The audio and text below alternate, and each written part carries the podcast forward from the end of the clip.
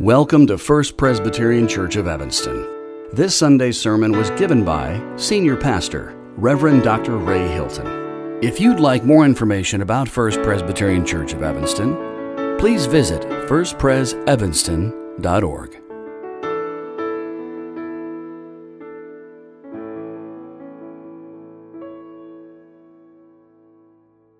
Our scripture reading today is from the Gospel according to Luke, chapter 23, verses 32 through 43, in the New Testament section of our Red Bibles on page 84. Please join me in a prayer for illumination. Prepare our heart, O God, to accept your word. Silence in us any voice but your own, that hearing, we may also obey your will. Through Jesus Christ our Lord. Amen. Luke 23, verse 32. Two others also, who were criminals, were led away to be put to death with Jesus. When they came to the place that is called the skull, they crucified Jesus there with the criminals, one on his right and one on his left.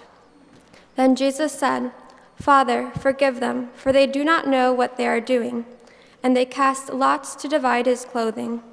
And the people stood by, watching, but the leaders scoffed at him, saying, He saved others, let him save himself, if he is the Messiah of God, his chosen one. The soldiers also mocked him, coming up and offering him sour wine, and saying, If you are the king of the Jews, save yourself. There was also an inscription over him This is the king of the Jews. One of the criminals who were hanged there kept deriding him and saying, Are you not the Messiah? Save yourself and us. But the other rebuked him, saying, Do you not fear God, since you are under the same sentence of condemnation?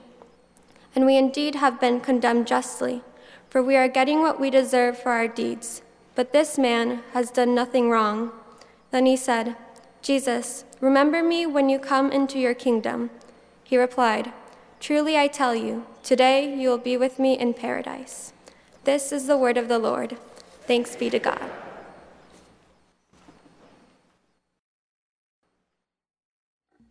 So, again, the Lord is with you. I know that we recognize today as the Sunday before Thanksgiving, and appropriately so. We opened with some beautiful songs that remind us of Thanksgiving, but today is also Christ the King Sunday. And today marks the last Sunday of the liturgical year or the church year that traces the life of Jesus his birth, his life, his ministry, his death, his burial, his resurrection, his ascension. And so on today, this Sunday, we want to remind ourselves that Christ, the Christ of the cross, is also king and ruler over all creation. And I know that's very paradoxical to say it. It was very confusing to the people of Jesus' day. How can you be king and you're on a cross? Next Sunday, the church year starts all over again with Advent and with the coming of our Lord. And we'll be ready to celebrate that.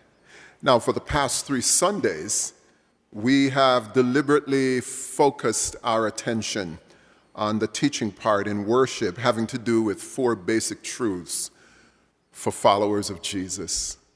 And I just want to remind you of the ground that we've covered. November 3, we talked about who is Jesus. And then on the 10th, Pastor Henry talked about the love of God. And there was this wonderful verse that was quoted from 1 John chapter 4 where it says, "In this is love, not that we loved God, but that God loved us and sent his son as an atoning sacrifice for our sins." That's a beautiful verse. And then last Sunday, we again reminded ourselves of another basic truth that if we're going to follow Jesus, this is like a non negotiable. We have to be willing to say, Lord, I am yours. I am yours.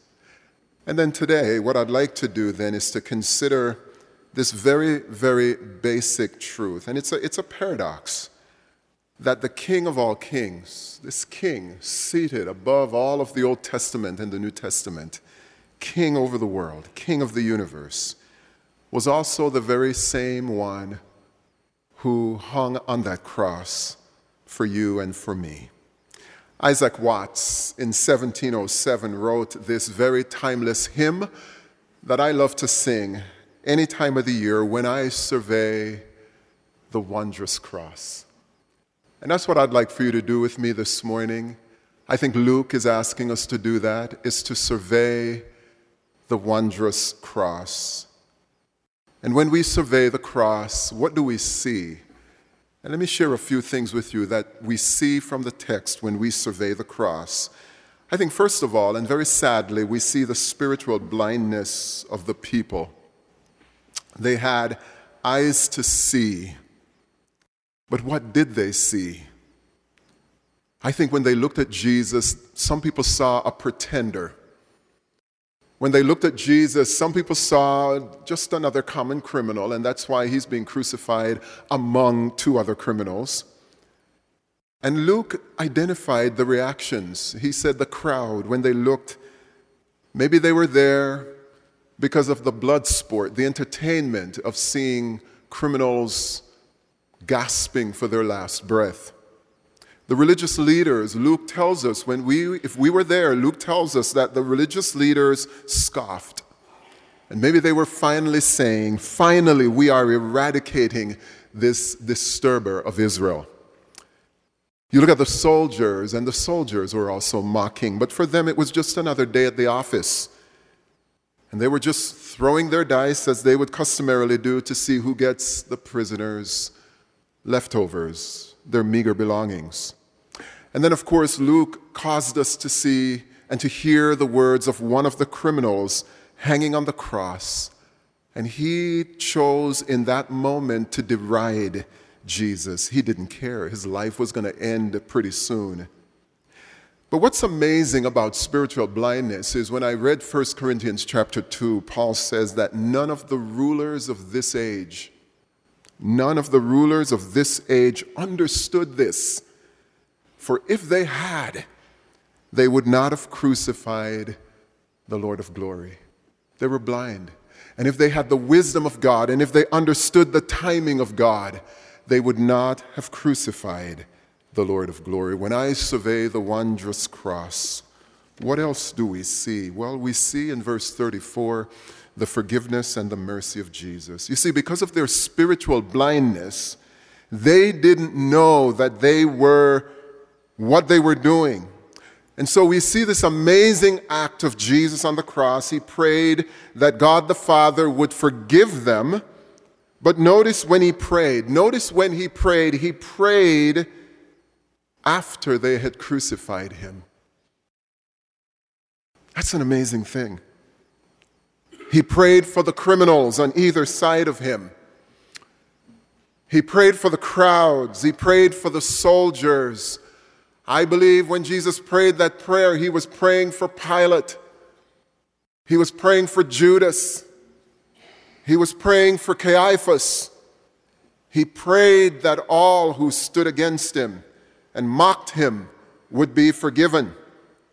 And we forget, but in Matthew's account, chapter 26, Matthew said of Jesus, Do you not think do you think that I cannot appeal to my Father and he will at once send me more than 12 legions of angels? But how then would the scriptures be fulfilled, which say it must happen this way? Jesus had options. He could have called on legions of hev- from heaven to destroy his, his enemies, but he humbled himself. He showed mercy, he showed compassion toward his enemies. When I read of Jesus' forgiveness on the cross, I realize there is still so much growth in my own life in forgiving people for lesser offenses. When I survey the wondrous cross, I also see a picture of repentance and forgiveness. One of the criminals on the cross, as we just heard in the reading, they railed against him and said, Are you not the Christ? Save yourself. But we know this wasn't a genuine cry. This was not a genuine statement. It was mockery. But then the other criminal on the cross, as we heard in the reading, showed contrition and showed repentance. And he said to his friend, Don't you fear God? You see that in verses 40 through 44. Don't you fear God since you're under the same sentence? We are punished justly, for we are getting what our deeds deserve, but this man, this man has done nothing wrong. Right there on the cross, we see this act of repentance. Judas, Caiaphas, Pilate, the soldiers, the crowds, none of them saw what this repentant criminal on the cross saw. He understood that an innocent man was unjustly condemned to die. But then we also see faith when we survey this wondrous cross, because this repentant criminal cried out in verse 42 Jesus, remember me when you come into your kingdom. Even though Jesus was on his cross, this repentant criminal believed that he was the king. He believed in Jesus as Savior. This scene of a dying man begging for mercy, I think, and I hope you agree with me, is the perfect picture of the good news of the gospel because this man couldn't save himself. He could not earn favor with God through good works. There was no more time, no more room for him to do any good works. There was no way his reputation could save him. His position couldn't save him. Notice he didn't say, Jesus, remember my good works. He didn't say, Jesus, remember my perfect attendance at the synagogue when I was a little boy. This man was condemned to die with no hope. And this is the good news of the gospel that while we are yet sinners, Christ died for us. He had nothing to offer to Christ, and yet he gained everything from Christ. When we survey the wondrous cross, we also see God's assurance of mercy. When confession and repentance are sincere, Jesus assures us that our sins are forgiven. Jesus promised this dying man, Today you will be with me in paradise. The assurance of forgiveness. As you stand at the foot of the cross, as you survey this wondrous cross, where are you? You may not agree with me. But please hear me when I say this that if we were there in their place, I want to believe that we would have done what they did. In fact, we have done it. For whenever we turn away from Christ, and, and some of us here today, you have heard the call of Christ, you've heard the voice of Christ, you've heard the longing of Christ to come and follow me, and you have turned away. When we hear the voice of Jesus and we turn away, we are, as the writer of Hebrews says, we are, we are crucifying the Son of God all over again and subjecting him to public disgrace. The hymn writer asks this question Were you there when they crucified our Lord? And we must answer yes, we were there, not only as spectators, but as guilty participants. Because you see, before we can see the cross as something that God did for us, we must see the cross as something done by us. And Bernard of Clairvaux said it best in one of his wonderful hymns.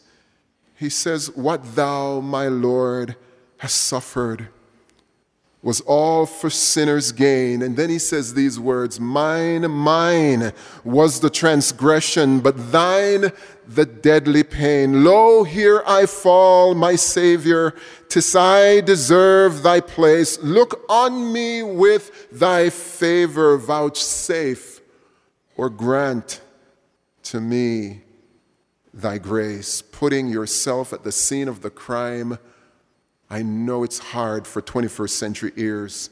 If you are among those, and there are many today in the church and outside of the church who struggle with this teaching of Scripture about the cross, because it is natural to assume that here the Bible is just giving us one more example of those ancient, primitive, bloodthirsty gods who must be worshiped by those ancient, primitive, bloodthirsty societies who offer up blood to appease some mythical god. And th- some would say, well, if God, if God were really a loving God, why doesn't God just say, I forgive everybody? Why did Jesus have to go through all this drama and this agony of the cross, suffering even unto death?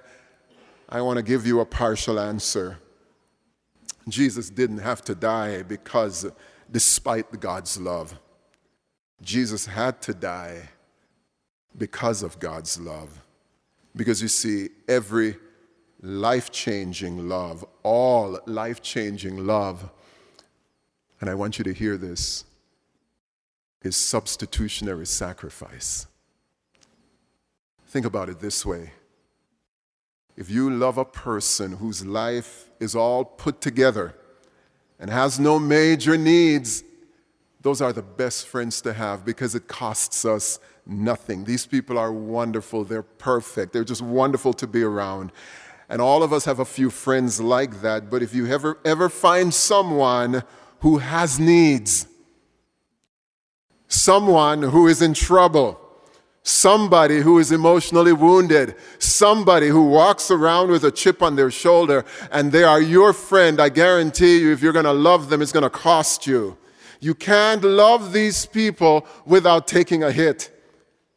You can't love these people without giving up something. A transfer of some kind is required so that somehow their troubles and their problems are transferred into your lap. And I know that the silence means amen. Or think about it another way think about parenting. And even if you don't have children, think about parenting because this is what our parents most likely went through for us, or what we with children are most likely going through for our kids. Because when you were born, you were in a state of dependency. You had so many needs, you couldn't stand on your own. The only way you survived and grew to the point of where you are with health and strength is because your parents humbled themselves they abandoned their own independence for, it used to be for 20 years. What is it now?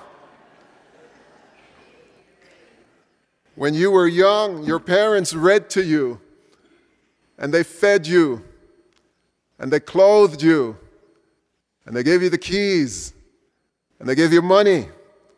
And your parents sacrificed their time and their energy and their sleep and their money and they did it because of their love for you. And I'm saying it to you again that if you're going to understand the cross, you need to understand that all real, life changing love is substitutionary sacrifice. And I believe then it makes sense that a God who is more loving than any parent could ever be. And I'm so thankful for that. Amen a God who is more loving than you and I, a God who comes into the world to deal with the ultimate evil, the ultimate sin, would then have to make a substitutionary sacrifice. Even we flawed human beings know that you can't just overlook evil. Even the kids know it, that when somebody does wrong, it hits you.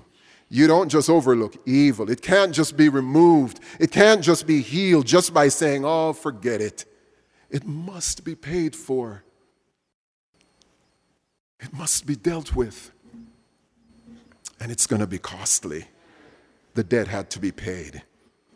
And Jesus, being the greatest example of God's love, was willing to die for us. That's where the God of the Bible is so radically different from the primitive gods of old. Yes, people of old understood, or whether out of fear they understood the idea of the wrath of some divine being.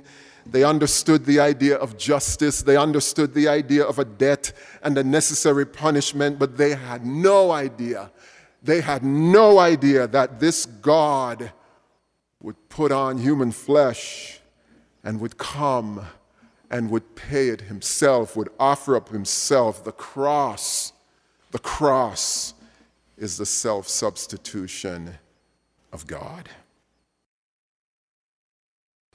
And so, on a human level, if you were standing there, a visitor to the city of Jerusalem, maybe you would have heard, possibly, that he's on the cross because Judas betrayed him and gave him up to the priests. He's on the cross because the priests gave him up to Pilate. He's on the cross because the Pilate gave him over to the soldiers. He's on the cross because the soldiers nailed him there. And you would be right on a human level. But on a divine level, we must also say that God the Father gave up his Son. And in the Garden of Gethsemane, Jesus freely gave himself up to die for us. He said, Lord, not my will, but your will be done. And so this morning, as we face the King and his cross, we must also say to ourselves, I did it. My sins sent him there. And he did it because his love took him there. But then let me close with this reminder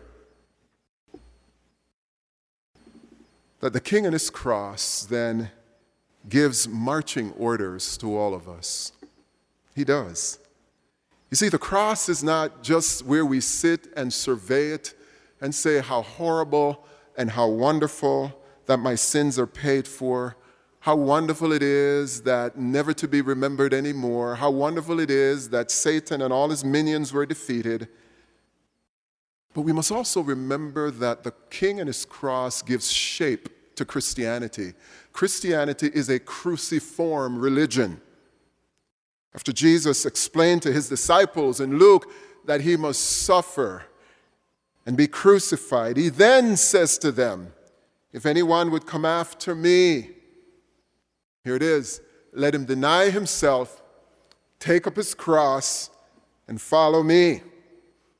And I read this week that supposedly, after a rousing performance of Beethoven's Ninth Symph- Symphony, the famous Italian conductor Arturo Toscanini supposedly said to the orchestra, I am nothing, you are nothing, Beethoven is everything. And if Toscanini could say about a, such a beautiful thing about a brilliant dead composer, how much more should Christians say that about the living Savior and King, who, with respect to our salvation, is the composer, the musician, and even the beautiful music himself? After surveying the wondrous cross, Isaac Watts reached this conclusion Were the whole realm of nature mine, that were a present far too small. Love so amazing, so divine, demands my soul and my life and my all. Those are our marching orders. We give ourselves to Him and we take up His cross and we follow Him. We're like the repentant criminal. I pray that we will be like the repentant criminal on the cross who prayed. I invite you to pray this criminal's prayer Lord, I'm guilty. You are innocent. Jesus, remember me when you come into your kingdom. I wonder if anyone would pray that prayer today. Jesus, I'm guilty. You're innocent. Remember me when you come into your kingdom. Jesus is the same yesterday. Jesus is the same today. Jesus is the same forever. He's the King of glory. And the answer to every repentant sinner, then, today, and forever will be today. You will be with me in paradise.